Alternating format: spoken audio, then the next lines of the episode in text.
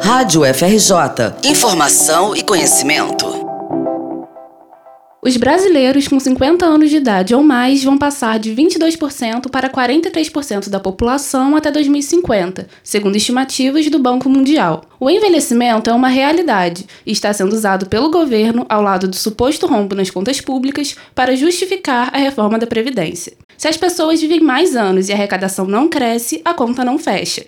Esse cenário serve de argumento para uma mudança nas regras de aposentadoria. Mas será que a austeridade estabelecida pela proposta de reforma da Previdência, apresentada pelo governo Bolsonaro, seria o melhor caminho? Para a professora do Instituto de Economia da UFRJ, Esther Dueck, há alternativas menos agressivas em termos de impacto na vida dos aposentados. Você tem uma discussão demográfica que precisa ser feita, mas você tem várias formas de enfrentar o desafio demográfico, que esse sim é real, né? Você vai ter no futuro mais idosos, né, do que pessoas em idade de contribuição, não mais, mas vai ter uma relação maior e necessariamente isso gera algum tipo de discussão sobre previdência. Mas você tem várias formas de resolver isso e claramente não é da forma como está sendo pensada hoje, para que é uma forma que, principalmente no projeto inicial do governo, era uma forma extremamente ruim né, e muito geradora de desigualdade. Estudos da Associação Nacional dos Auditores Fiscais da Receita Federal destacam que a Previdência foi planejada, na Constituição de 1988, de maneira a absorver impactos de mudanças etárias da população. Assim, teria condições de manter o equilíbrio financeiro. Por essa razão, o regime tripartite é fundamental. A Previdência não será financiada apenas pelos trabalhadores ativos, mas também pelo Estado e pelos empregadores.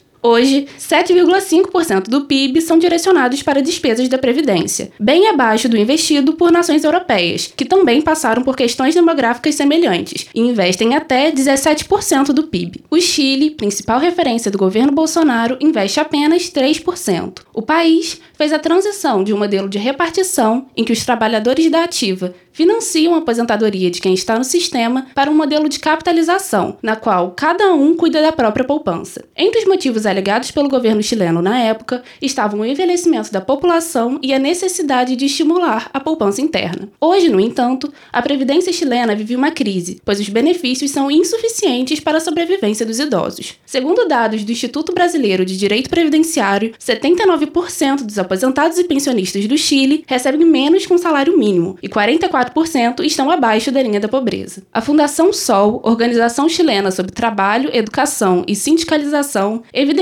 como as mulheres são afetadas pelo sistema. 94% das aposentadas recebem bem abaixo do salário mínimo, situação resultante da fragilidade do mercado de trabalho feminino no Chile, onde a mulher tem dificuldade para se inserir e, portanto, para poupar e um dia conseguir se aposentar. Que tipo de reforma é necessária para enfrentar a questão demográfica? Para Esther Dueck, o contexto demográfico torna mais importante a discussão sobre uma reforma tributária no país. A gente precisa fazer uma reforma tributária, mudando a incidência de contribuição, recuperando a arrecadação que caiu muito nos últimos anos, desde a crise de 2009, na verdade, e fazendo com que justamente empresas que têm poucos trabalhadores, mas que têm um, uma margem gigantesca, contribuam para esse sistema. E com isso, tem outras formas de cobrança sobre essas empresas que permitiriam você ter mais arrecadação para poder financiar esse sistema, portanto, cobrando mais, não cobrando os trabalhadores, e sim cobrando nos lucros e dividendos que hoje em dia não pagam nenhum imposto no Brasil. Uma alternativa para curto prazo, segundo a professora de economia da UFRJ, é levantar as razões para a queda da produtividade no país e, assim, mapear soluções que não afetem as políticas de segurança